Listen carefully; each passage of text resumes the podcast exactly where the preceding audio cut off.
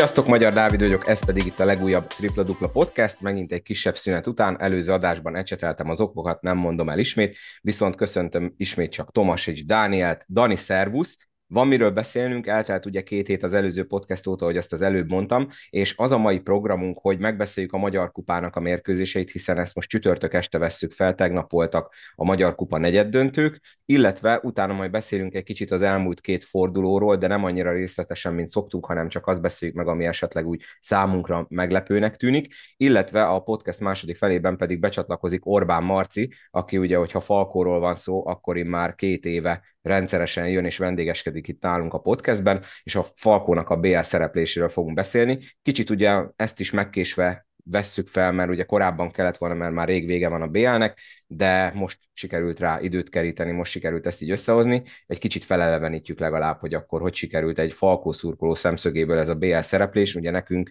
mi beszéltük párszor már, hogy egy kicsit csalódás volt, de majd meglátjuk, hogy Marci mit szól úgyhogy ez a mai terv. Szervusz Dani, mi a helyzet? Szia Dávid, üdvözlök én is, ismételtem mindenkit, minden rendben van. Tegnap szerencsére egész jó mérkőzéseket kaptunk itt a, a kupa nagy döntőiben, és ugye, ahogy te is mondtad, az előző két hétben is volt azért bőven meglepetés az alcsoportban a bajnokságban, úgyhogy lesz miről beszélni ismételten. Így van, akkor kezdjük ezzel a tegnapi Magyar Kupa nappal tulajdonképpen. Ugye nyolc csapat volt tegnap, aki játszott a Final Four-ba négy közé kerülésért, aminek ugye még se a pontos dátumát se a helyszínét nem tudjuk, jó magyar szokás szerint. Igaz, hogy mondjuk van még idő, több mint két hónap, de akkor is hát ez, ez szokásos, már mondhatjuk úgy. És hát elsőre ugye, ami talán meglepetés, az az, hogy sem a Körment, sem az Alegerszeg nem lesz ott a négy között. Mind a két csapat hazai pályán szenvedett vereséget, ugye a Körment a Szegettől, az Ete pedig a Pécstől a Falko az olyan szempontból hozta a papírformát, hogy megverte megint az albát, a különbség az megint nagy lett, erről majd beszélünk, Szolnok pedig, ha egy kicsit nyögvenyelősen is, de legyőzte ismét a Deacot, ugye ők nemrég találkoztak a bajnokságban egymással. Dani, a két hazai ö, vesztes csapat közül számodra melyik a nagyobb meglepetés, hogy nem jutott tovább? Igazából mind a két csapat meglepetés egy kicsit. Az ETE talán azért nagyobb, mert azért egy meleg Gergő nélkül felálló NK6-tól kaptak végül is ki hazai pályán, úgyhogy a harmadik negyed közepén még több mint 10 pontos előnyük is volt. A körment kiesése szerintem a, a forma alapján egyáltalán nem meglepő, nyilván hazai pályán kikapni az, az mindig érdekes egy kicsit, főleg, körmen, főleg a körmennek, ugye az elmúlt, ha most már veszem a Szeged meccset, akkor az elmúlt 8 meccsből 7 vereség, szóval ebből a szempontból azért nem meglepő de, de talán az ETE azért, mert egy meleg Gergő nélkül felálló NK-tól kaptak ki végül is nagy előnyről sikerült elveszíteni hazai pályán a, a mérkőzést. Igen, mind a, a négy mérkőzésből három nagyon izgalmasan alakult. Ugye tavaly ö, egyetlen egy hazai pályán szereplő csapat volt, aki nem jutott be a négy közé, ugye az atomerőmű kapott ki tavaly a Kecskeméttől, egyébként meg a hazai csapatok hozták akkor a, a, a meccseiket, és tényleg tehát a Falkó meccs kivételben mindegyik szorosan alakult és izgalmasan alakult, és akkor kezdjük ezzel a, a, azzal a meccsel, amint te ott voltál, ez a Körment Szeged, 91-98. Ugye mi beszélgettünk nagyon sokat itt hétközben, attól függetlenül, hogy podcast nem készül, és te mondtad nekem, hogy, hogy nem lepődnél meg, hogyha nem jutnátok be a négy közé, hogyha nyerne a Szeged, és akkor ugye utána jött a hír, hogy a Szeged igazolt egy negyedik légióst, Brandon Bailey személyében méghozzá abból a Semnitzből, aki a Bundesliga első helyén áll jelen pillanatban, tehát ahhoz képest, hogy tényleg a szezon elején az is kétséges volt, hogy a Szeged el tud-e indulni, most egy ilyen igazolást hoztak, és Béli eléggé jól is mutatkozott be, de akkor ezt inkább meséld el te, mert ugye te láttad élőben, ahogy 27 ponttal kezdett rögtön így az első mérkőzésén néhány közös edzés után. Igen, nem is tudom, hol kezdem igazából, egy kicsit itt a Bailey-ről hadd beszéljek egy-két szót nagyon-nagyon extrának tűnik igazából így az első benyomás után, nyilván azért egy meccs alapján nehéz megítélni valakit. Ugye te is mondtad, a Chemnisből érkezik, amely jelenleg élcsapatta a német bajnokságnak, hogy ott nem volt igazából tényező, de azért nál is a gének megvannak, az a Third Bailey, az édesapja, aki ilyen 15.5 lepattanós karrierátlagokkal fejezte be az NBA pályafutását 14 év után, úgyhogy, úgyhogy a gének azok rendben vannak vajkezű játékos, 203 cm és 3-as poszt, tehát a magyar bajnokságban a posztjához képest ez még magas is. Sok csapat 203 centis centereket igazol az év elején volt, ugye pont ilyen a körmend is. Vele megint nagyon belenyúltak. Tényleg hagy vágjak, nagyon, közbe, nagyon... hagy vágjak itt közbe. Kilencből ötöt bedobott a hármasból. Hogy van az, hogy egy Szeged a szezon közben ilyen légiós talál, miközben látjuk, hogy van rengeteg olyan csapat, aki ugye már egy vagy akár több légiós cseréjére kényszerült, és nem feltétlenül sikerült úgy a váltás, hogy az minőségben mondjuk fölfelé távolodjon el az előzőtől, és akkor a Szeged meg jön, és ugye nagyon szép kis közleményt adtak ki, hogy a, a Naturtex milyen önfeláldozóan besegített ugye itt a Szegednek, mert Lazics mester már többször elmondta meccsek után, hogy hát nekik milyen nehéz a helyzetük, és, és akkor el tudnak hozni egy ilyen légióst a már alapból nem gyenge légiós soruk mellé. Tehát azért a scoutingot Szegeden nem tudom kinek a kezében van, de egy-két csapat példát vehetne róluk. Az biztos szerintem egyébként ebben a Lazisnak nagy szerepe van. Szerintem ő neki nagyon-nagyon jó szalon a légiósokhoz. Azért hozott ide jó pár klasszis játékos az elmúlt években, és én azt gondolom, hogy, hogy neki ebben is azért nagy szerepe volt, és tökéletes fit igazából, mert annyira segíti a spacinget, hogy így igazából a lakkal, a, egy, egy small ball ötösben, amit a körmend meccs végén láthatunk, egy zsírossal, illetve uh, még a Bailey-vel annyira szét tudják hozni a, a mezőnyt, hogy igazából a Warriors-nak egyenes útja van a gyűrűig, ha őt ott csapdázik, akkor kiosztás, és jönnek a triplák. Most igazából a Bailey ezen a meccsen talán kettő könnyű helyzete volt, az összes többi az mind emberről, tényleg ilyen fadeaway-ek, side step, back triplák, tehát hogy igazából könnyű kosra nem is volt, úgyhogy ő, tényleg ő volt az X-faktor, ami döntött ugye a, a Lock, illetve a Voric már megszokott extra játéka mellett. Ugye körben remekül kezdett, 31-16 volt az első negyed, az új irányító, a Lovrabás is nagyon-nagyon jól bekezdett az igen, Igen, tehát nem csak ugye a Szegednél volt új játékos, hanem a körmennél igen. is. A, nálatok egy kicsit tovább tartott el, elintézni a játékengedélyt, mint azt a szegediek meg igen, tudták oldani. Csak egy, csak egy picikét igazából szerintem most egy kicsit erről visszacsatolva, ha van a Deac ellen, szerintem az eredető lett volna a bajnokságban, de most az lényegtelen. Jól kezdett, látszik, hogy még próbálja keresni az összhangot a, csapattal, így is kiesett azért 15 gólpassz az ő kezéből. A hét eladott labda az nyilván annak tudható be, hogy tényleg, ahogy ő is elmondta a meccs utáni interjúban, még nem nagyon ismeri a társakat. Annak ellenére viszont azt gondolom, hogy ő egy fontos és, és jó tagja lesz ennek a körbennek, hogy kicsit össze tudja majd rántani ezt a csapatot. A remelkezés után teljes összeesés védekezésben és a támadásokban is visszatért kicsit az egyéni eskedő játék. Ez abból a Tolberten és a és a Basicson kívül talán senki nem lehet dicsérni a körmentből, én azt gondolom. Uh, ugye, ahogy említettem már a podcast elején 8 meccs, 7 vereség, most annyit megspóroltunk magunknak, hogy nem kell elutazni uh, azért, hogy a Falko egy, egy 20-assal vagy 30-assal agyonvárjon bennünket majd az elődöntőben. Milyen ez... pessimista vagy. De hát most igazából, ha tényleg az ember a szívére teszi a kezét, ez valahol, valahol várható. Uh, azt gondolom, hogy egy meccsen lehet, hogy a Szegednek még több esélye is, lesz, több esélye is lesz a Falko ellen, mint nekünk lenne. Uh, nem tudom, én, én megmondom őszintén, azért várnék valami változást. Uh, 8 meccs, 7 vereség, az magáért beszél. Itt azért szoktak embereket elmozdítani a pozíciójukból egy, egy ilyen veszőfutás után. Ugye ezt itt még sajnos nem láttuk. Ugye alkalmazzuk ezt a Szila nevű centert, aki igazából, ha fenn van a pályán, akkor, akkor igazából a meccsednek annyi. A negyedik negyed végén x állásnál, amikor bejött a Tolbert helyére az utolsó három percre, akkor hirtelen szétnyílt az olló, ő, ő vele nehéz igazából mit csinálni. Nehéz megmondani, hogy, hogy, hogy hogyan lehetne ebből a, ebből a tényleg mély gödörből, illetve árokból ki, kilábalni, de, de, de az tényleg nem szabad elvitatni, mert teljesen megeremelten jutott tovább a Szeged. Ők tudtak javítani a játékukon az első negyed után, remek védekezéssel és nagyon pontos dobásokkal végül is tényleg teljesen megerdemelten jutottak a négy közé.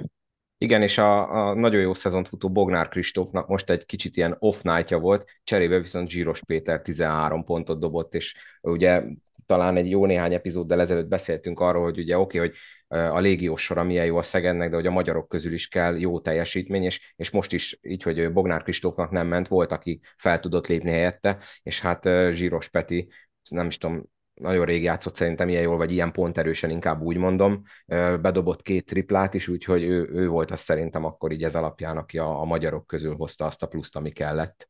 Igen, igen, egyértelmű, a Bognár Kristóf 10 perc alatt kb. ki is pontozódott, úgyhogy kellett, hogy valaki fellépjen, és a Zsíros Petiben mindig ben van az az egy-két extra tripla, akár 9-10 méterről is, ami, ami ezen a meccsen is megvolt, és hozzá tudta segíteni a csapatot egy nagyon fontos idegenbeli győzelemhez. Igen, és hát ugye láttuk már arra példát, hogy a Szeged megtréfálja a Falkót, de ugye ennyire előre most tök fölösleges tekinteni, mert április eleje az még nagyon messze van, amikor ugye majd sor kerül a Magyar Kupa négyes döntőjére.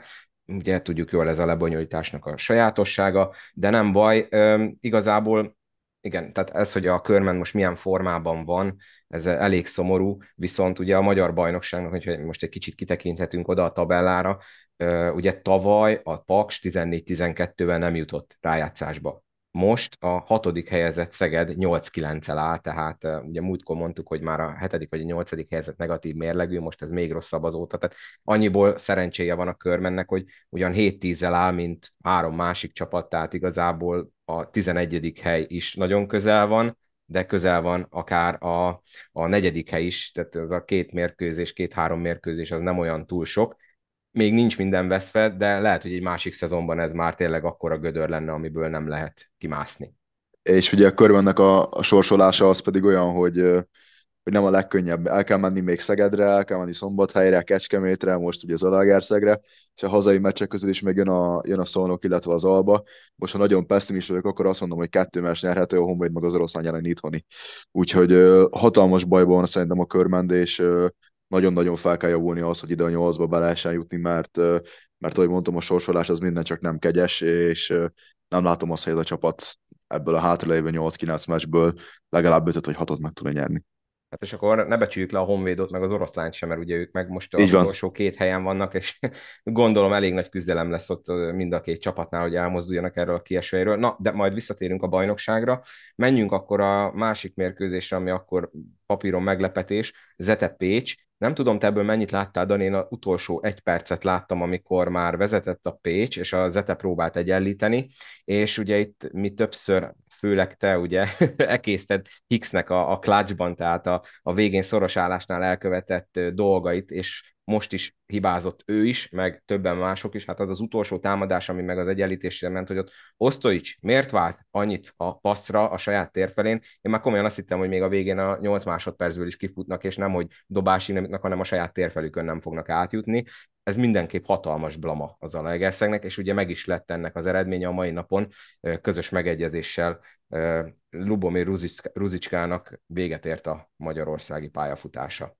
Igen, én is az utolsó egy percet láttam, eh, ahogy te is, amint vége lett a körmönmesnek, igazából nyomtuk is be, mert ez volt az a meccs, ami, ami azért szoros volt, és érdekelt minket is. Hát igen, ugye, ahogy te is mondtad, a, szoktam ugye felhozni a Hicksnek a klács megoldásait, ahogy Szolnokon is hibárt, hibára halmozott a végjátékban, úgy itt sem voltak neki a legjobb megmozdulása és döntései. Az utolsó támadás pedig szerintem tökéletesen összefoglalta az Alagersznek a szezonját olyan volt, mint a fogalmunk nem lett volna igazából, hogy mit, kell, mit kellene tenni, és a végére maradt egy ilyen egész kitekert helyzetből elengedett tripla a page ami ugye mellé ment. Nem tudom, ugye a Ruzsicska kirúgása szerintem már borítékolható volt, és szerintem ezt meg kellett lépni, Késő? mert... Későn jött? Szerintem igen. Én azt gondolom, hogy igen. Ugye igazából a szezon eleje óta ez hallatszik mindenhonnan, ami Egerszegről jön, hogy igazából impotens és alkalmatlan, ők mégis megvárták igazából a 16.-17. fordulót ezzel. Meglátjuk, hogy az időt tényleg kit fog igazolni, és hogy milyen edző majd a helyére, valamint azért azt sem kell elfelejteni, hogy az etének még van egy szabad légiós helye, ugye a Lekunász távozása óta nem tudjuk, hogy érkezik ötödik légiós, és vagy igen, akkor ki lesz az. Úgyhogy ott még lehet tényleg pozitív irányú elmozdulás majd a, a mérlegben, illetve a játékban de, de azt gondolom, hogy az edzőcsere ez most késői volt, és szerintem most már nem lehetett várni, ez volt az a, ez volt az a szint, amikor egy meleg Gergő nélküli NK autó kikapsz hazai pályán nagy előnyből a kupában, ahol igazából azt gondolom, hogy talán az etének volt a, a legbarátibb sorsolása. Én azt gondolom, hogy az NK volt talán a legkönnyebb ellenfél, és nem lenézve a pécsieket.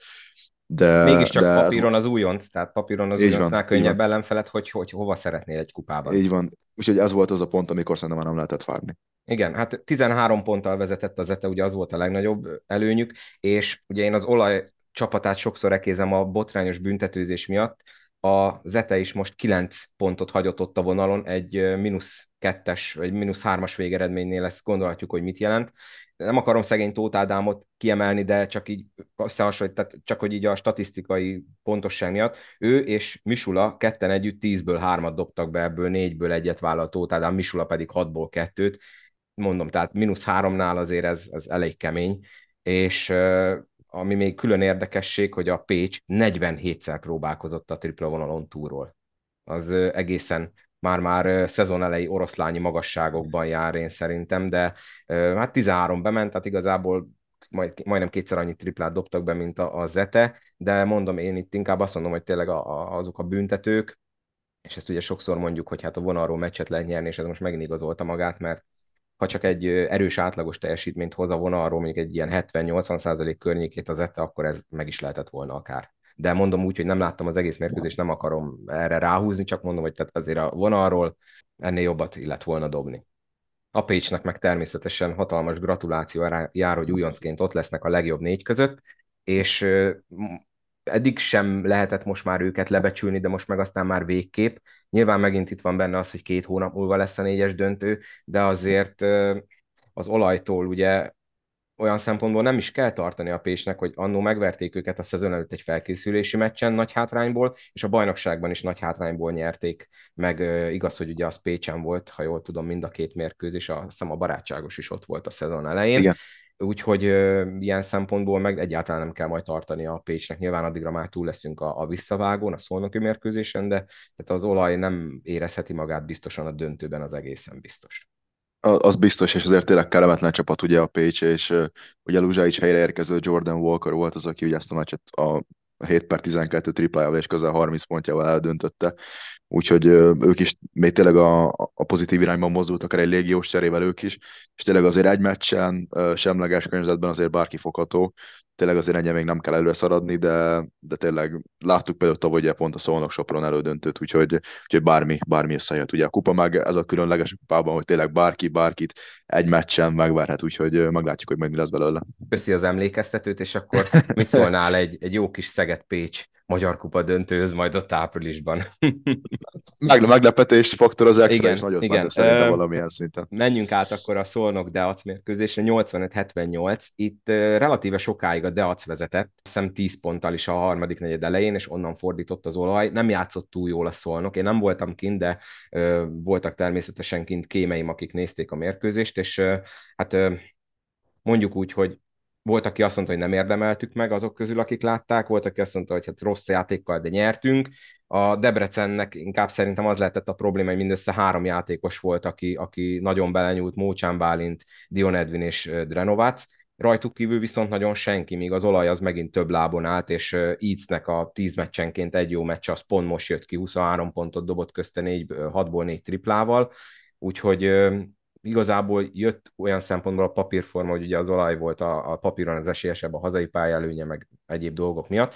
Én itt, amit inkább ki akarnék emelni, az Andrej Kumandisnak a, a meccsvégi nyilatkozata, olvassátok el, a lényeg az, hogy ráfogta a körülményekre, hogy ők itt ma nem nyerhettek, 25-11 volt a büntető arány, és hogy valószínűleg a Deac nem annyira vonzó egy kupa négyes döntőben, mint a Szolnok, Na most akkor ilyen szempontból egy, mérengedték a Pécset nyerni Zalaegerszegen, mérengedték a Szegedet nyerni Körmenden, mert nyilván az MKOS-nek az lett volna a legjobban érdekében, hogyha ilyen dolgok történnének, hogy egy Falkó körmenzete szolnok négyes legyen, mert ez mind a négy olyan csapat, amelyiknek akár ezres nagyságrendű szurkolótáborra tudna elmenni mondjuk egy budapesti rendezésű négyes döntőre, vagy valahova. Tehát én igazából nem igazán tudtam hova tenni Mandisnak ezt a nyilatkozatát, mert eh, ahogy így hallottam, inkább a Deacnak volt kedvező a fújás jó három keresztül. Most oké, okay, hogy a büntető arány torz, de, de tehát Amivel egyet tudok érteni, az az, hogy kiemelte, hogy a, a fiatal szabály azért van, hogy fújjunk szemét a fiatalnak, és ugye nem csak a deacról beszélek, vagy ha valaki pofon vágja támadásban, akkor az ne kapjon személyi hibát. Tehát ez az egy, amivel egyet tudok érteni, ezt ugye mi is többször beszéltük, hogy oké, okay, hogy fiatal szabály meg minden, de amíg a, a játékvezetők a fiataloknak rögtön fújnak minden kis pillantásra, paltot addig igazából tök mindegy, hogy mit játszatni akarjuk-e az első 20 percben a fiatalokat, vagy sem. Igen, a, a fiatalokra vonatkozó része az a teljesen egyetértek én is. Ez, hogy uh, kit akart az MKOS, meg kit nem, ez kicsit olyan, mint a tavalyi NBA rájátszásban a konferencia döntőknél, hogy az NBA érdeke az volt, hogy Boston és Lakers döntő legyen, aztán lett belőle Denver-Miami. Én azt gondolom, hogy, hogy azért ilyen szinten nem szoktak, vagy nem, nem is tudnak belenyúlni a bírók a meccsbe, és azért szerintem a szolnok több lábon állt, több volt a jó egyéni teljesítmény, hogy te is kiemelted, ugye, de aztán igazából három ember nyújtott értékelhetőt, az Edwin pedig ugye a bajnokság során először talán most mutatta meg azt, amit tavaly Pakson többször láttunk tőle. Ő azért eléggé visszaesett szerintem a tavalyi Paksi szintjéhez képest. Uh, nyilván ugye azért a, a, a büntetőkbeni különbség azért a játékstílustól is függ most, hogyha veszem a szolnokot, azért a Wiggins, Thomas, itt azért ők tényleg olyan játékosok, akik azért fizikálisan ott vannak, és gyakran mennek a gyűrűhöz, szóval könnyebben előfordul az, hogy őket faltolják, míg azért egy Bújevic sem egy olyan bentizmozó center, vagy mondjuk a Mócsánnak sem igazából a, a gyűrűig eljutás a fő, fő feladata, illetve a fő erénye, úgyhogy nem gondolnám, hogy itt bármi ilyesmi lett volna, és szerintem a szolnok ettől függetlenül azért megérdemelten jutott tovább egy, egy extra íz teljesítménnyel a Kupa 4-es döntőbe. Igen, valószínűleg Mandicsból a, a, a csalódottság és a, és az ezzel járó dolgok beszéltek, de mindegy, tehát azért üde volt, amikor valaki ezt így konkrétan kimondja, most itt gondolok a, a fiatalos részre, de, de természetesen megértem a debrecenieket olyan szempontból, hogy az olaj is kapott már ki úgy, hogy nagyon nagy volt a büntető különbség, és valóban ez tényleg dühítő tud lenni, de mondom úgy, hogy nem lát, láttam én konkrétan a meccset ebben megint nem szeretnék ilyen szempontból állást foglalni. Lényeg az, hogy a Szolnok ott van idén ismét a négy között, aztán ugye meglátjuk, hogy sikerül-e döntőbe, ugye tavaly nem sikerült a Sopron ellen, ahogy erre kedves Dániel néhány perccel ezelőtt emlékeztettél, idén lehet próbálkozni a már előbb említett Pécsel szemben majd. És hát akkor a, a negyedik meccs, amiről beszéljünk, az a Falkó Alba. Dani, mennyire kiábrándító az, hogy a papíron a legnagyobb ellenfelét a Falkó nagyjából 60 ponttal küldte most kétszer haza, rövid időn belül, relatíve rövid időn belül. Hát valamilyen szinten azért kiábrándító, viszont ha tényleg az alapszakasz meccset veszem alapul, akkor azért ez a 22-3 pontos különbség semmiképpen sem meglepő. Igazából ugyanaz volt a forgatókönyv, mint az alapszakasz meccsen. Az első negyed még szoros volt, még tartotta magát az alba, aztán a Falkó igazából szintet lépett és állva hagyta úgy az albát, hogy ezt eh, egy ilyen szintű, ilyen mélységű és erőségű csapatnak azt kell. Igazából tényleg nem tudok mást mondani, mint amit a Déli Csaba mondott a BB1-en a, az elmúlt eh, ugye a kupa beharangozóban, hogy van a Falkó, aztán egy nagy semmi, és az Alba majd ismét egy nagy semmi. Ez Nekem a kedvencem az volt, hogy, hogy a NB1 után van két nagy semmi, és két nagy semmi. és az a csoport, igen. Hát igen, sajnos. Ugye igazából most az ember nagyon belegondol és, és őszinte, és tényleg felmeli vállalni, akkor azt kell mondani, hogy igazából teljesen igaza van, mert, mert ezt kapjuk vissza. A Falkó átlagban 25 pontra veri az ellenfeleit, ez, ez igazából tényleg osztálykülönbségnek mondható egy, egy, egy alcsoportos első osztályú bajnokságban ilyen jók, ilyen erősek, ezt, ezt el kell ismerni, mert, mert tényleg az, hogy van egy ilyen csapat, az, az hosszú távon nem teszi ott a bajnokságnak, viszont ugyanakkor azt gondolom, hogy, hogy rivális szurkolóként is el kell azt ismerni, és, és meg kell látni azt a szépséget, amik őt, amit ők kosárlabdaként játszanak támadásban és védekezésben, mert tényleg régen látunk szerintem ilyet magyar kosárpályán.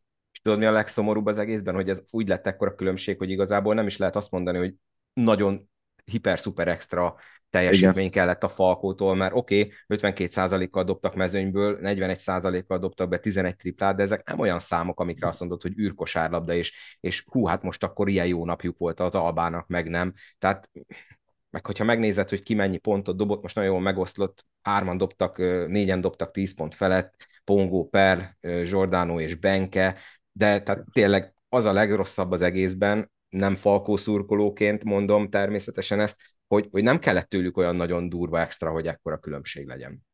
És ez nem Igen, igazából egy, egy, előre túl sok jót, ha jövőre nézve. Igazából egy, egy jó átlagot, vagy egy jó átlag fölött itt hozunk, akkor bárkit 20 ponttal megvernek, ugye? Ez, ez, a, ez ami tényleg úgymond fájdalmas így rivális szurkolóként, de ugyanakkor meg tényleg el kell ismerni, hogy igen, jók, jól csinálják azt, amit tudnak, és igazából esélyt sem adnak senkinek arra, hogy megérezzék a vérszagot, és, és valahogyan megverjék őket, úgyhogy, úgyhogy tényleg legnagyobb esélyesei a kupának és a bajnokságnak is tovább. Ezért leszek, ezért leszek kíváncsi arra, hogy mit mond majd, majd Orbán Marci, hogy ilyen szempontból mennyire volt nagy csalódás például a BL szereplés nekik, mert itthon egyelőre nem túl sok izgalom az, ami megadatik egy falkó szurkolónak. Valószínűleg a 99,9%-uk nem szomorkodik emiatt, lehet van egy-kettő, aki szeretne egy-két szorosabb mérkőzés, de hát na, mekkora problémákkal rendelkeznek egyesek, ugyebár. Na, tehát ez volt a kupa, és ahogy mondtam, akkor az előző két fordulóról csak olyan szempontból beszéljünk, hogy mi az, ami érdekes eredmény volt szerinted, Dani. A 16. fordulóban ö, a Kecskemét otthon megverte a Zetét 12 ponttal, a Paks nagy nehezen legyőzte a hazai pályán a Pécset, Szeged Honvéd nagyon sima hazai, Sopron Körmend nagyon sima hazai, ugye ezt te is mondtad annak idején, hogy nem látod, hogy nyerni tudnátok, inkább egy nagy arányú vereség, ez jött be. Kaposvár Falkó nagyon sima vendég, oroszlány Alba nagyon sima vendég, az oroszlány ugye tovább süllyed, ott is edzőváltás volt, nem is tudom, hogy arról szerintem nem is beszéltünk, ugye, hogy ott is megköszönték Simon Petrov munkáját és Váradi Kornél, de lehet, hogy pont erről beszéltünk az előző adásban, és ugye a már említett Deat Szolnok itt is relatíve, nem mondom, hogy simán, de nyert az olaj maga biztosan 8 ponttal, ezek közül, amik a 16. forduló eredményei számodra, mi az, ami meglepetés volt, ha volt egyáltalán? talán az, hogy a, a Kecskemét zetén a Kecskemét több, több mint 20 ponttal is vezetett, és az Zete fölállt és fordított, és utána az utolsó három percben engedtek egy 13-14 nullát a, a KT-nek, és sikerült elbukni újra azt a találkozót. Az meglepetés volt, illetve talán az, hogy a, hogy a Pécs képes volt felállni szintén nagy hátrányból a, a Paks otthonában, és dobása is volt ugye a így Van, így van, dobásuk volt a győzelemért. Egy Csak relatíve ugye, ugye az, üres tripla, ha jól emlékszem, a sarokból viszont ugye meg kell említeni azért, hogy az Éring megsérült, és azért, ha az irányítót kiesik, akkor mindig meglátszik a játékon. Talán ez volt az, meg az, hogy a Szolnok igazából azt gondoltam, hogy szorosabb meccsen, de nyerni fog Debrecenben, de szerintem a, a Szolnoknak az, az egy nagyon-nagyon jó meccs volt ebben a szezonban az a Debrecen. Talán ez volt az eddigi legjobb meccsük idegenben, igen, meg igen. főleg ugye Szarvas Gábor irányítás alatt szinte végig vezetve, és mindig, amikor a Deb- Deac feljött volna, akkor tudott újítani az olaj, és, és tényleg ezt eddig nem nagyon láttuk tőlük idén, és ez tényleg egy nagyon, ez egy nagyon jó győzelem volt. Igen, talán igazából ennyi. Oké. Okay. úgy szerintem említés 10, 17. forduló, Szolnok Zete 90-83, ezen ott voltam, maga biztosabban kellett volna nyerni, én szerintem, hogyha főleg látjuk azóta, hogy az Zete milyen formában van. Honvéd oroszlány 80-70, itt ugye a kvázi kiesési rangadó, oroszlányra nézve rossz eredménnyel, a Honvéd pedig ugye így utolérte az oroszlányakat. Alba, Kecskemét, sima hazai, Körmend, Deac, sima vendég? 11 pontos mínusz, sima, sima vendég? Sima vendég Ö? Szerint, szerintem sima vendég volt. Falkó Szeged, hát erődemonstrációt tartott a Falkó, bosszú, bosszú adjárat 110-80, nagyjából a félidőben elengedte ezt a Szeged. Pécs, Sopron 89-83, a Sopronnak itt szakadt meg a, a öt meccses, ugye most ötöt nyertek zsinórba talán? Szerintem hatot. Akkor lehet, le, lehet hogy ötöt. Mindegy, lehet, itt megszakadt a Pécsi sorozat, és Kaposvár atomerőmű ugye előbb említetted, hogy Íring megsérült, és rögtön bele is nézett egy jó nagy zakóba az egyébként meg egész jó formát mutató, utóbbi hetekben egész jó formát mutató Paks.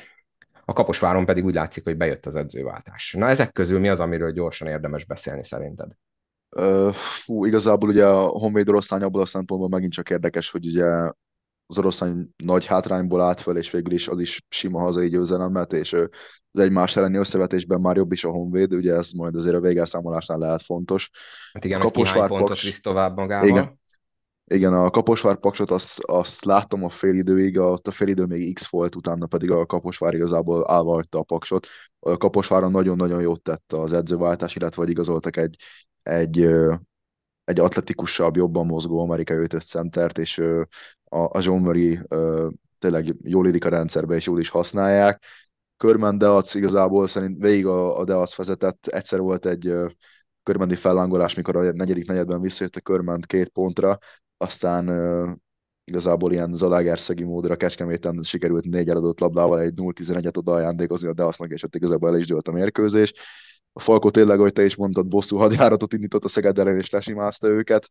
A, ugye a, szó, a Szolnok zetét, ugye azt azon mondtad, kim voltál, azt jövőig beszéltük közben.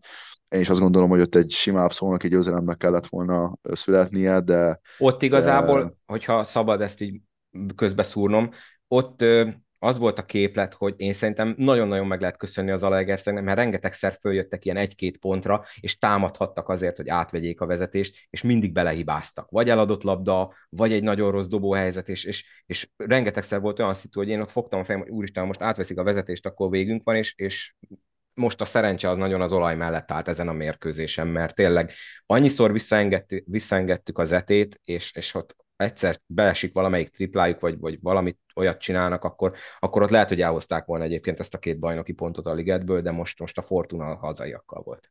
Igen, előfordul, de tényleg, ugye beszéltünk már, tényleg a rossz döntések sorozata a klassz szituációkban.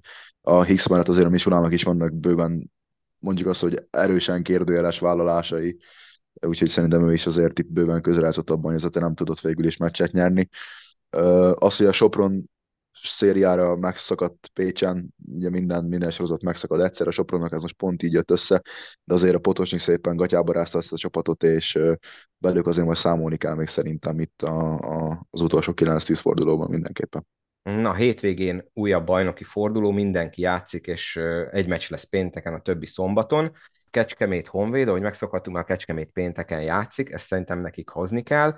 Szombaton a forduló rangadója a TV közvetítéssel fél négytől Szolnok Alba, mindig minden évben nagy rangadó. Zete Körment szintén rangadó, még hogyha most nem éppen jó formában van mindegyik csapat, mindkét csapat. Paks Falkó, Deac Pécs, Sopron Kaposvár, Oroszlány Szeged. Szerintem igazából itt kettő meccs az, amire nagyon figyelni kell, nyilván a, a Szolnok Alba, illetve a, a Zete Körmend a hagyományok miatt, most nem is éppen a aktuális forma miatt igen, egyetértünk, szerintem ez az, ez az a két meccs, ami, ami tényleg olyan, hogy be kell karikázni, aztán meg kell nézni, hogyha lehet még akkor is, hogyha tényleg, ahogy te is mondtad, azért a, a két nyugati csapat közel sincsen jó formába, és meglátjuk, hogy az Etel mennyivel fog majd felszabadultabban játszani, így, hogy már nem a Ruzsicska ül a kispadon, illetve hogy a, hogy a körbendi edzőpáros tud-e valamit végre újítani a csapatnak a játékán, és bármi újjal előállni, mert hogyha nem, akkor, akkor szerintem itt a körbennek véget is ért a, a playoff álmok, illetve azért való küzdés. Úgyhogy ez az a két meccs, ami, ami szerintem tényleg kötelező, és nem lehet kiadni senkinek. Na hát akkor ne hagyjátok ki. Mi viszont végére értünk akkor a, a kupa, illetve a bajnoksággal foglalkozó résznek, és akkor most pedig folytassuk Orbán Marcival, és beszélgetünk a Falkóról. Na és akkor itt is vagyunk a folytatásban, és akkor becsatlakozik hozzánk Orbán Marci, akit már többször hallottatok itt a Tripla Dupla podcastben, hogyha Falkóról beszélgetünk, és Falkó szurkolói szemszögből kell valamit meghallgatnunk, akkor nem is hívhattam volna más, mint Marcit. Szervusz Marci, köszi, hogy újra itt vagy, és elfogadtad a meghívást. Mi a helyzet? Szia, köszönöm szépen én is a meghívást, üdvözlök mindenkit, egy élmény újra itt lenni köztetek. Igazából minden rendben van, csak rá kell nézni a tabellára. Persze gondolhatják most többen, hogy persze, persze, így könnyű, meg, meg miért nem a BL-ben vitézkedtünk ennyire, de figyelj, én azt mondom, hogy szombathelyen minden rendben van, hála Isten a klub körül is minden tudomásom szerint, illetve nálunk szurkolók körében is uh, maximális az elégedettség az idei szezonban. Na hát itt most ugye egy szólnak és egy körment szurkoló fog téged zaklatni ezzel a fránya BL-lel kapcsolatban, mert ez a fő témánk. Kicsit megkésve, ezt ugye mondtam az elején, hogy hát most sikerült összehozni, mert a, a BL ugye már véget ért tavaly, december közepén. Mennyire volt ez neked, illetve vagy nektek, nem tudom, hogy szok, beszélgettetek-e annak idején erről ott a szurkoló társakkal, mennyire volt ez csalódás, ez a BL szereplés? Ugye kettő győzelemmel sikerült ezt a csoportkört befejezni, és nem lett meg a továbbjutás. Mennyire volt ez neked, vagy nektek csalódás? Igazából én, én úgy vágtam neki a BL szezonnak, szerintem a szurkolók többsége nevében mondhatom ezt, hogy, hogy igenis, hogy a továbbjutást tűztük ki, célul. Én azt gondolom, a csapat is így vágott neki a szezonnak. Uh, nyilván a sorsolás után azért, amikor megkaptuk az Unica Malagát, a Le Mans, illetve a Peristerit, már, már matekoztunk, hogy, hogy milyen győzelmek kellenek, illetve milyen győzelmek lehetnek nagyon fontosak abból a szempontból, hogy megcsípjük az egyik továbbjutó helyet. Itt nyilván a csoportkör sorsolása után egyből kijött az, még nyilván nem tudtuk akkor, hogy mire lesz képes a Malaga, de azért a Malaga van egy olyan szintű európai csapat az elmúlt éveket látva, illetve azelőtt is az Euroligában vitézkedtek, hogy, hogy azt gondolom, hogy az első hely az, az már nyáron nagyjából uh, borítékolva volt, hogy ők fognak a csoport első helyén végezni, és azután jöhetett a matek, hogy, hogy a második és a harmadik helyre ki és milyen sorrendben érhet oda egyáltalán. Én, én megmondom őszintén, akikbe pozitívan csalódtam, a, a Periszteri csapata volt. Én, én totál azt gondoltam, mivel egészen eddig a szezonig a görög csapatok ellen nagyon jó mérlegünk volt, Uh, nyertünk az Aekatén ellen idegenben, oda-visszavertük a Paukot, az Atént is oda-vissza, bocsánat, igen. A Paukot is oda-visszavertük. Én azt gondoltam, hogy, hogy velük vehetjük fel mindenképp a versenyt. A Le az nekem fekete ló volt, persze a francia ligából kiindulva, illetve annak a fizikalitásából kiindulva gondolhattuk, hogy nem lesz sétagalop ellenük. Ennek ellenére kétszer győztük le a Le Mans-t, méghozzá az első meccsen Le Mans-ba tükörsimán. Ez szerintem nem csak nekem, de még talán a Falkó csapatának is egy hatalmas meglepetés volt, hogy ilyen simán sikerült győzni, illetve az utolsó fordulóban sajnos egy tét nélküli meccsen is megvertük már őket, viszont a periszteri meccsekben nekem elég nagy hiányérzet marad. Persze, mondom, így látva ezt a periszterit, aki ellenünk játszott Szombathelyen és Aténban is, a nagyon jó keretük van, szerintem maximálisan kihasználták minden lehetőségüket. Ők nagyon jól tudták, hogy, ha minket megvernek oda-vissza, vagy akár a kosárkülönbség, egymás elleni kosárkülönbség olyan lesz a Falko ellen, akkor az ő továbbjutásuk az, az bőven meg lesz. És Spanulis mester szerintem annyira jól összerakta azt a csapatot, és annyira, annyira felkészítette arra, én azt láttam a Falko ellen a Periszterin, hogy nagyon felkészültek arra, hogy mi, a, mi az a pont, ahol a Falkon fogást lehet találni, és könyörtelenül, könyörtelenül ki is használták ezt, hiszen az sem, sem Aténban nem volt esélyünk ellenük, illetve reális esélyünk itthon sem volt, annak ellenére, hogy csak három ponttal emlékeim szerint kaptunk ki az aréna szaváriában tőlük, de, de az inkább csak az utolsó negyedben volt egy kisebb fellángolás a csapatnak, ahol, ahol talán egy, egy, egy szerencsés végkimenet után nyerhettünk volna, de azt a meccset is itt szombathelyen végig a Periszteri uta, uralta, tehát sajnos oda-vissza azt kell mondjam, hogy, hogy megérdemelten nyertek, de mondom, én, én azt gondoltam, hogy a Periszteri lesz az, akit meg fogunk előzni, nem pedig a, a Le Mans. Ennek ellenére egyiket se sikerült, a Le Mans kétszer vertük, és ennek ellenére ők jutottak tovább. Nem így terveztük, szerintem senki nem így tervezte, ez egy ilyen csoport volt, én megmerem kockáztatni, hogy ez egyik legerősebb csoport is, amilyen volt a bajnokok ligájában, de most ezt nem akarom szépíteni, nem sikerült, maradt a bajnokság, maradt a magyar kupa, illetve jövőre újra meg kell próbálni. Igazából tök jól összefoglaltad, egyedül arra a kérdésem nem válaszolt, hogy csalódásként éltétek-e meg, hogy nem lett továbbjutás? Igen, ezt szerintem ki kell mondanom, hogy csalódás nekem is, szurkolóknak is, minden más szurkolónak is, illetve Szerintem mondhatjuk, is, hogy nekünk is így külső szemlélőnek. Illetve a magyar kosárlabdának is, igen, hiszen, igen, hiszen a igen. nyári igazolások után azt gondolom, hogy mindenki azt gondolta, hogy legalább meg kell lenni a továbbjutásnak, vagy a play-innek bajnokok ligájában. Hát ez sajnos nem sikerült, mondom, ez a sorsolás kegyetlensége. Néha ad az élet, néha elvesz, most így jöttünk ki, negyedikek lettünk. Annak ellenére mondom, hogy a Le Mans kétszer megvertük itthon is, és idegenbe is, de hát a, a, ami nem öl meg, az megerősít, tanulni kell ebből is, és jövőre akár ezeket felhasználva újra neki rugaszkodni. Egyébként itt teszem, itt teszem hozzá, hogy aki esetleg utána már nem követte a BL-t, mindkét csapat ugye a play-inben volt érdekelt, és a Perisztéri az kettős győzelemmel tovább jutott a következő csoportkörbe, a Le Mans pedig kettős vereséggel nem jutott tovább, tehát ugye a Malaga mellett így a Perisztér is a második csoportkörben ott van és aktívan szerepel. Mint mondtam, tök jól összefoglaltad az eredményeket, igazából már arra kérdésemre is válaszolta, hogy a hazai meccsek közül melyik volt az, amelyik, amelyiket sajnálod, mert nyilván ugye egy Malagát itthon, itthon is nehéz elkapni, az utolsó meccs a Löman ellen már tét nélkül meglett, és akkor gondolom ez a Perisztéri elleni, ami ugye mm, visszahoztátok kb. a sírba, és ha jól emlékszem, ugye Pongó Marcimak volt, aki neki volt dobása a végén az egyenlítésért? Jók Erre most a nyakamat nem tenném, de, de igen, neki, volt neki. ott egy dobás az egyenlítésért. Sajnos nem ment be, mondom, egy kisebb szerencsével lehetett volna máshogy is, de sajnos a, annak a meccsének az egész, ha az egész képét nézzük annak a meccsnek, azt mondom, a Periszteri megérdemelten nyer, csak persze ott marad bennünk is mindenkiben az a, az a hiányérzet, hogy mi lett volna, ha bemegy az a dobás. Ennek, ezek után jobb lett volna, inkább egy 20-assal mennek haza, ugye? Tehát, hogy inkább kaptatok igen, volna ki 20 mind... mint így, hogy a végén még dobtatok az egyenlítésre. De akkor így mondhatjuk van, azt, hogy van. ez volt az, amikor eldőlt, hogy, hogy ez az ideje ez nem fog jól sikerülni, hiszen ugye ebbe a meccsbe egy-kettővel ment bele a Falkó, és, és ugye utána maradt már tényleg csak a jó magyar szokás szerint a matekozás, mint eshetőség, hogy más segítsége is kellett volna. Tehát ez, hogyha ki kéne emelni egy meccset a hatból, akkor ez az, ami, ami a legfájóbb nektek szurkolók, ez volt a kulcs szituáció.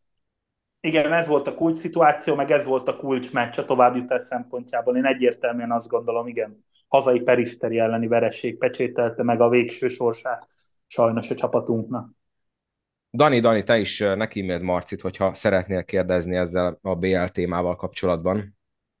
Oké, okay, és uh, igazából én ez a annyit, ha megengedtek, én itt a Periszteri meccs, hazai meccs, az annyit fűznék hozzá, hogy ugye itt volt az az ominózus Spanulis eset, ugye, amikor megtörtént a kiállítás.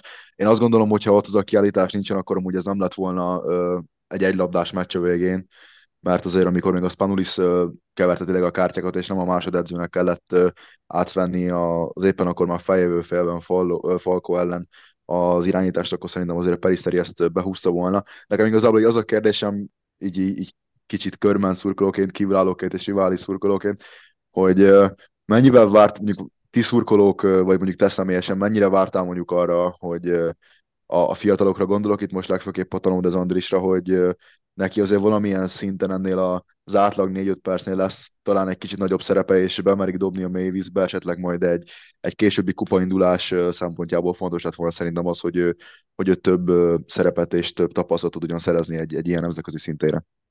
Én azt gondolom, hogy, hogy Konakov mester tudatosan állította össze meccsről meccsre a csapatot, tehát gondolok én arra, hogy ő minden nap látja a fiúkat edzésen, látja, hogy ki, ki mit tud, kibe mi rejlik. Nyilván közrejátszott az is én szerintem itt a bajnokok ligájában a csapatnak az összeállításában, illetve annak, hogy ki mennyi játékpercet kapott egy-egy meccsen, hogy nyomta a vállát a teher a mesternek is, meg a csapatnak is, mivel mondom, mi szurkolók, meg szerintem a közvélemény nagy többsége is azt várta, hogy valahogy, de meg kellene lennie annak a második vagy harmadik helynek, ahonnan még lesz esélyünk tovább jutni.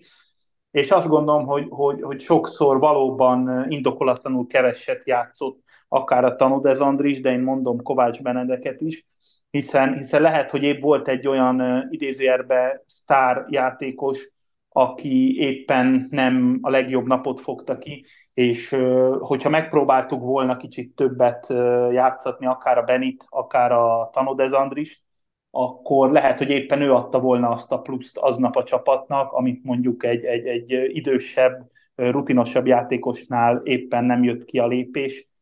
Ezt már sajnos nem fogjuk megtudni. Én azt mondom, hogy biztos, hogy tudatosan döntött így a Konakov mester, hogy a bajnokok ligáján kevesebb játékpercet ad a fiatalabbaknak. Az, hogy ez jó döntés volt-e hosszú távon, vagy arról találgatni tudunk, hogy lehet, hogy jó lett volna, de lehet a sportban nem játszik.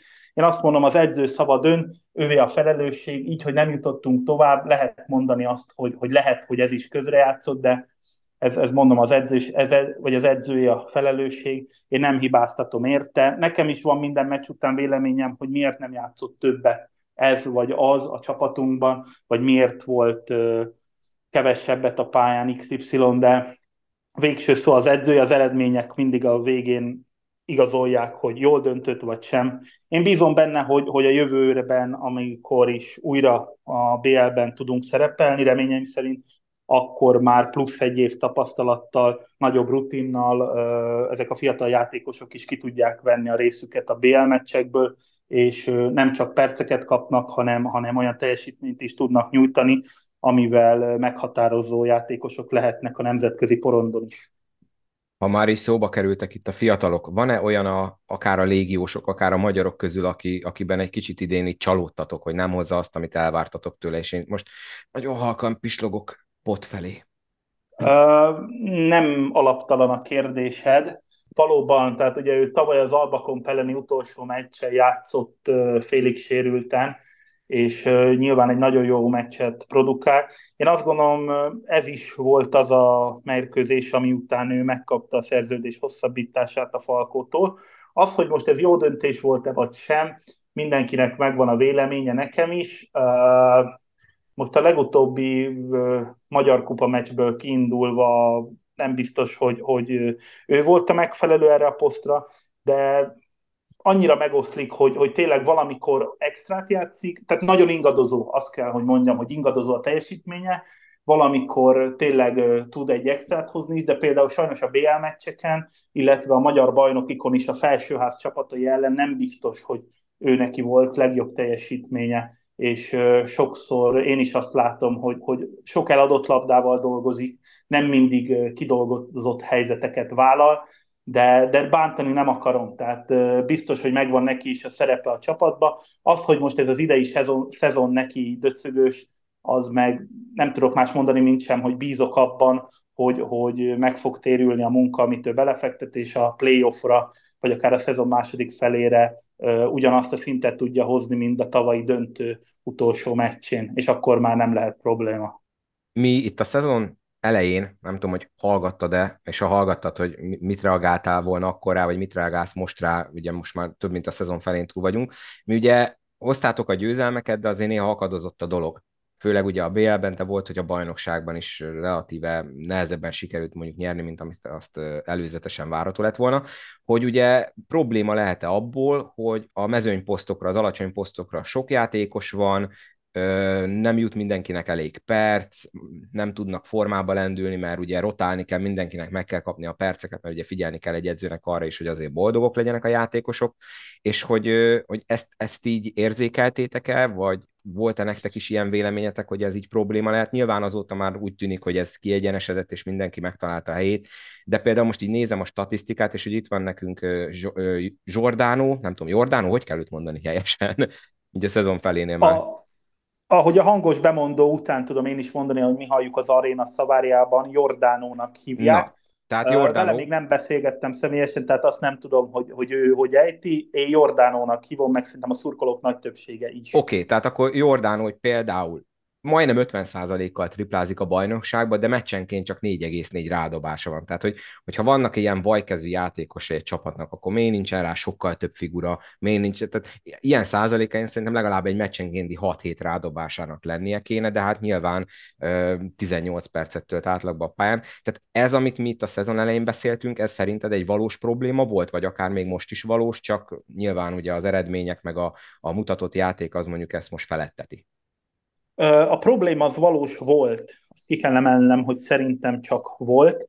A szezon első meccsén, illetve az első edzőmeccseken, amik nyilvánosan voltak, volt szerencsém megtekinteni Ausztriában is az Oberwart ellen, ahol, a, ha megnézzük mostani alsóházi osztrák csapat ellen, majdnem, hogy simán kikaptunk, igaz, egy labdás meccs volt, de az utolsó negyedet uralta az az Oberba, és ott mi is gondolkoztunk ezzel, hogy jó, jó, hát tényleg van 12 olyan játékosunk, aki bármelyik másik magyar csapatba kezdő pozíciót is kaphatna, de hogy lesz itt a matek, mert valóban a felső posztokon kicsit gyengébbnek éreztem a csapatot, ez a bajnokok ligájában amúgy ki is csúcsosodott sajnos, az alsó posztokon viszont azt láttam, hogy, hogy hú, hát hogy hogyan fognak eloszlani a játékpercek, hiszen mindegyik játékos egy domináns játékos az alsó posztokon, és, és, és nem tudtam én se, hogy, hogy itt hogy lesz a matek. És hála Istennek az első három-négy forduló, ahogy lementek, között volt az a szegedi kellemetlen vereség is, Uh, ott láttam, hogy nagyon keresgélik a helyeket, tehát a Konakov mester is folyamatosan más kezdőcsapatot játszatott, megpróbálta minden, mindenféle összetételben a meccsek során a csapatot, hogy mikor, ki, kivel és hogyan mozog a legjobban, hogy találják meg egymást úgy, hogy az a csapat hasznára legyen. És azt mondom, hogy letelted az első három-négy forduló, onnantól viszont 180 fokos fordulat következett be, hiszen elindultunk egy-egy olyan játékos politikát követve, hogy minden játékos, én azt gondolom, hogy megtalálta azt a helyet, ahol, ahol neki a legjobb, és ahol a csapat legnagyobb hasznára lehet. Én most ki, például azt kell, hogy mondjam, és ez nekem nagyon feltűnő volt, ugye az Albakomból nyáron átigazolt hozzánk a Pongó Marci, az Alba Komba ő szerintem egy 30-32 perces játékos volt, nem tudok adatokat, de, de körülbelül én ezt mondom, hogy 30-32 perces átlaggal rendelkezhetett, legalábbis a playoffba tavalyi évben ide került hozzánk, az első meccseken tényleg nagyon kereste a helyét, nem, nem volt annyi labdája, neki kellett kiharcolnia magának azokat a helyzeteket, ami mondjuk az Albakonknál evidens volt, hogy az az övé lesz. Itt ugye a posztján ott van Benkeszili, Perzozo, Giordano, Á, te is úgy mondtad, te is úgy mondtad.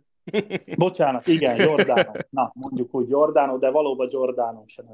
Bocsánat. Igen, és szép lassan ő is megtanulta azt, meglátta azt, hogy itt a Falkonál rendszerbe gondolkodik a csapat, soha nem egyéniségek. Persze az Ozó az más tészta, ő, ő totál uh, uh, saját maga is meg tudja csinálni azokat a helyzeteket, amik, amikre szükség van, viszont a Falko az még mindig azt mondom, ennek ellenére is csapatként funkcionál, és ennek köszönheti a, a nagyon nagy sikereit az elmúlt négy-öt évből és Pongo Marci is mostanra meg, megtalálta azt a helyét, illetve megtanulta azt, hogy lehet, hogy csak négy, öt vagy hat rádobása van egy meccsen, de, az, de abból, hogyha ha fel akarja rakni magát a pontdobó táblára, és azon is a, az első pozíciókba, akkor azokat értékesíteni kell.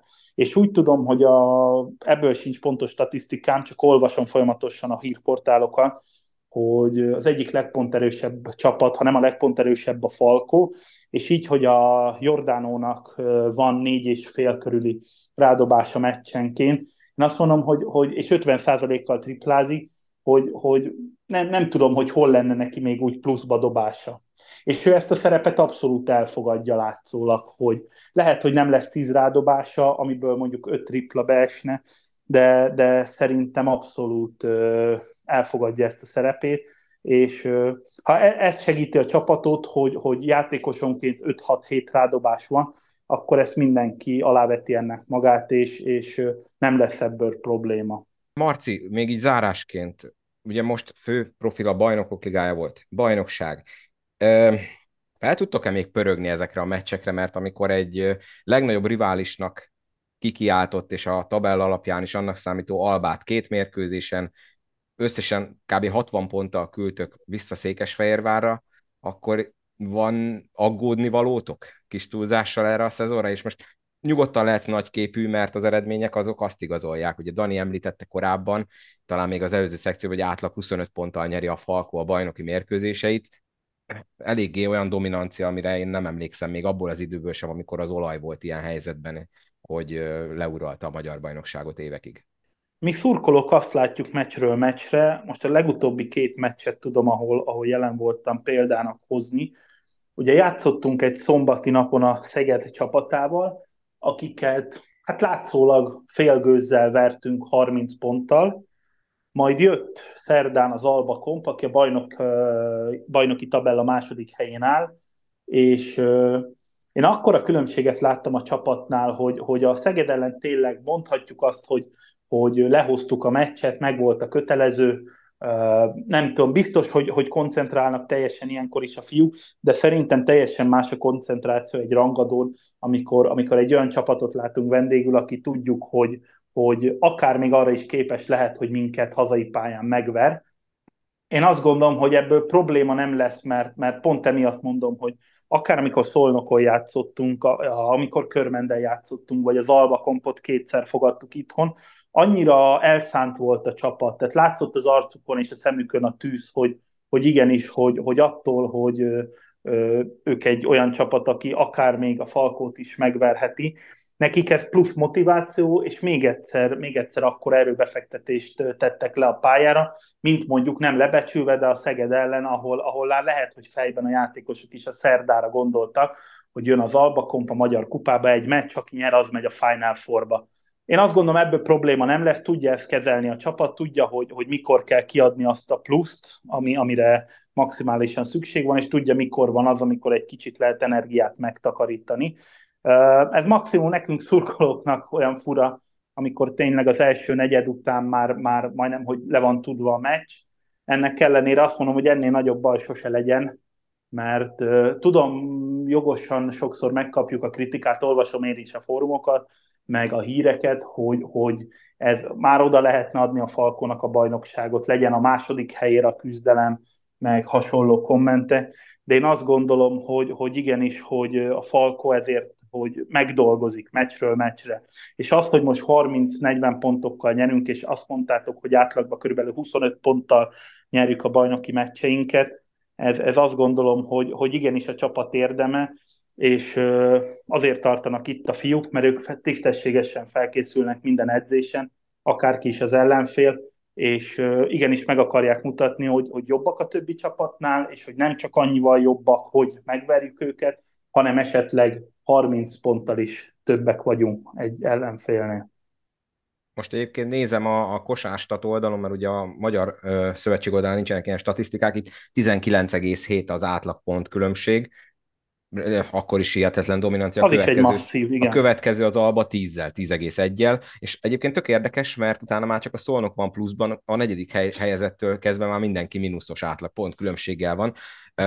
Ugye az NBA-ben, ahol rengeteg ilyen statisztika van, ott ez, ez fontos mutató szokott lenni, itthon ugye ezek még annyira nem elterjedtek, de igen, tehát az a lényeg, hogy tényleg nagyon dominál a Falko egyelőre. Mint szurkoló ilyenkor milyen motivációtok lehet? Még gondolok itt most arra, hogy ugye 16 1 álltok, hogy mondjuk lehozni most már veretlenül a bajnokság hátralévő részét, akkor mondjuk utána a rájátszásba egy, egy 9-0, ami talán, ha jól emlékszem, utoljára pont nekünk a szólnoknak sikerült, de javítsatok ki, hogyha tévedek. Még Falko volt, a Redik, Redik, Curry, Bruins Igen, amikor a második bajnoki címünket nyertünk Körmenden. Na, tehát igen, akkor, igen. akkor például ezek lehetnek azok, amikben most úgymond egy, egy falkó szurkoló kapaszkodhat, hogy, hogy ilyeneket elérni, mert nyilván most az, hogy, hogy nyerjétek meg a bajnokságot, meg a kupát, az, az, az már nem lehet akkora cél, és most ezt tudom, hogy tök furán hangozhat, főleg tőlem egy szónokitól, de amit lát az ember, azt, azt, azt látja, és el kell ismerni, és olykor, olykor fel kell tenni a kezünket, hogy hát igen, itt ez, ez, elég nagy különbség, és nem csak azért, mert Déri Csaba is ezt mondja, hanem mert aki egy kicsit is érti a kosárlabdát és nézi a meccseket, az látja, hogy, hogy itt a Falkó tulajdonképpen tényleg egy kicsit más kávéházban játszik. És itt, itt akkor például rákérdezek arra, hogy mondjuk lehet-e az a BL kudarcnak az oka, és akkor egy kicsit visszacsatolok pár perc ezelőttre, hogy a magyar bajnokik nem jelentenek olyan minőségű felkészülést, mint mondjuk annak idején például az olaj, amikor abba ligában edződött, és ugye akkor ért el sikereket a Euro Challenge-ben is, mert hogy ott akkor a bajnoki mérkőzések is olyan ö, hőfokúak voltak, olyan minőségi ellenfélel, amit utána tudott kamatoztatni a nemzetközi kupában. Lehet, hogy például ez egy kicsit hiányzik a Falkónak, mert most tényleg nem akarom leszólni a többi magyar csapatot, de beszéltük ezt, hogy azért a bajnokság színvonala az csökken. A Falkó erősödik, de a többi csapat mondjuk ki szerintem gyengül, és úgy unblock a bajnokság színvonal gyengült ugye az utóbbi években. Szerintem ez, ez vitathatatlan sajnos, hogy a bajnokság színvonala mondjuk a három-négy évvel ezelőttihez képest sajnos csökkent, és ez a folyamatos csökkenést mutat ugye az elmúlt egy-két évben, és ez hatalmas probléma, igen, nem csak a Falkónak, de ott volt az Alba Komp is idén, mint nemzetközi kupainduló, meg a Körmend is azt hiszem, hogy selejtezett a nemzetközi porondért, és uh, amíg mondjuk a Falkót tudom mondani, játszottunk egy görög Periszteri ellen, egy francia Le Mans, és az Unicál Malaga ellen Spanyolországból. Hát minden országban minimum kettő, de Spanyolországban még több euroligás csapat van, illetve amellett vannak még a Eurocupos csapatok. Ők hétről hétre olyan intenzitású és olyan, olyan erősségű mérkőzéseken lépnek pályára a bajnokságban is, amilyen nekünk egy-egy BL mérkőzés, és oké, okay, hogy a, a csapat helyt tud állni, illetve fel tudja venni azt a ritmust, de teljesen más lenne valóban, hogyha lenne még három-négy falkó szintű csapat, aki, akivel hasonló mérkőzéseket játszhatnánk. Azt sem titok, hogy mi szurkolók sokszor beszélünk mostanában arról, persze miért ne beszélnénk róla, amikor úgymond ilyen különbség látszik az idei magyar bajnokságban a Falkó és a többi csapat közt, hogy mi lehet az a, az a plusz, illetve mi, mi, mit kellene ahhoz csinálni, hogy a Falkó több ilyen mérkőzést tudjon játszani egy szezonban, hogy mint, mint mondjuk a Malaga, a Löman vagy a Periszteri elleni mérkőzések, hogy, hogy gyakorolják, felvegyük ezt a ritmust, és ne, ne, ne új legyen számunkra, amikor kapunk egy ilyen védekezést, egy ilyen meccs tempót, hanem, hanem igenis tudjuk azt, hogy ja, most ez következik, akkor nagy, ö, mély levegő, és ezt fogjuk csinálni. Ugye Szolnoknak az Adria Ligában annó ez hatalmas, hatalmas ö, pluszt adhatott, hogy, hogy hétről hétre ők is nemzeti, nemzetközileg ö, ö, magas színvonalú csapatok ellen léphettek pályára, legalábbis magasabb színvonalú csapatok ellen, mint a magyar bajnokságban. Az, hogy ennek mennyire le, mennyi realitása lenne, hogy mondjuk a Falko a következő években, ha megmarad ez a tendencia, esetleg kilépjen az Adria Ligába, vagy esetleg nem tudom megpróbálni ezt a Eurocupot, mert hozzáteszem, hogy a bajnokok ligájában is, amikor legerőször szerepeltünk, és a selejtezőből jutottunk be, akkor 8 csapat volt egy csoportban, az minimum 14 meccset eredményezett a Falkónak. Sajnos ugye azóta a Covid után négyesre szűkültek ezek a csoportok hat mérkőzéssel. Én azt mondom, hogy én, legboldogabb akkor lennék, hogyha a bajnokok ligája visszaállna egy 8, csoport, 8 csapatos csoportrendszerre.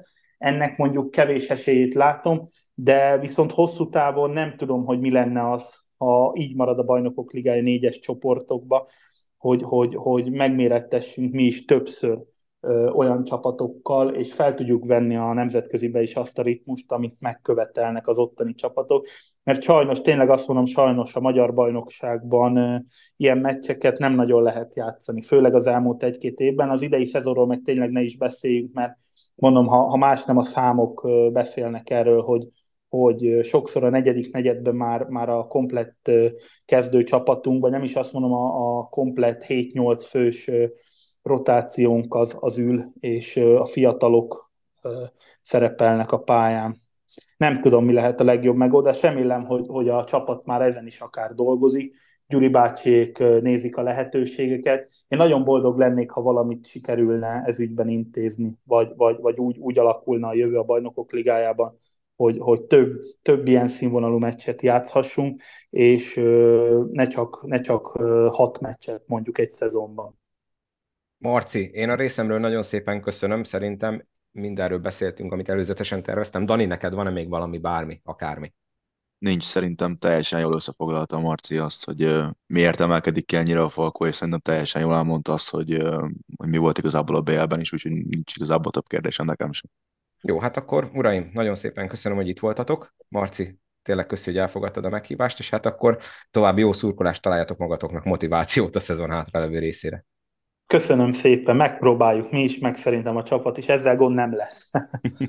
Dani, neked is köszi szépen szokás szerint, hogy itt voltál. Köszönöm, én is köszönöm. Nektek pedig köszönöm szépen, hogy meghallgattátok ezt az epizódot is, tegyetek így a továbbiakban is, iratkozzatok fel, ha még nem tettétek volna, és ez igaz a YouTube csatornára, és ugye most már ott is meg lehet tekinteni időzélesen az aktuális részt. Oda is tessék feliratkozni, és hát akkor találkozunk legközelebb, addig is mindenkinek jó szurkolást a hétvégén. Vigyázzatok magatokra, sziasztok!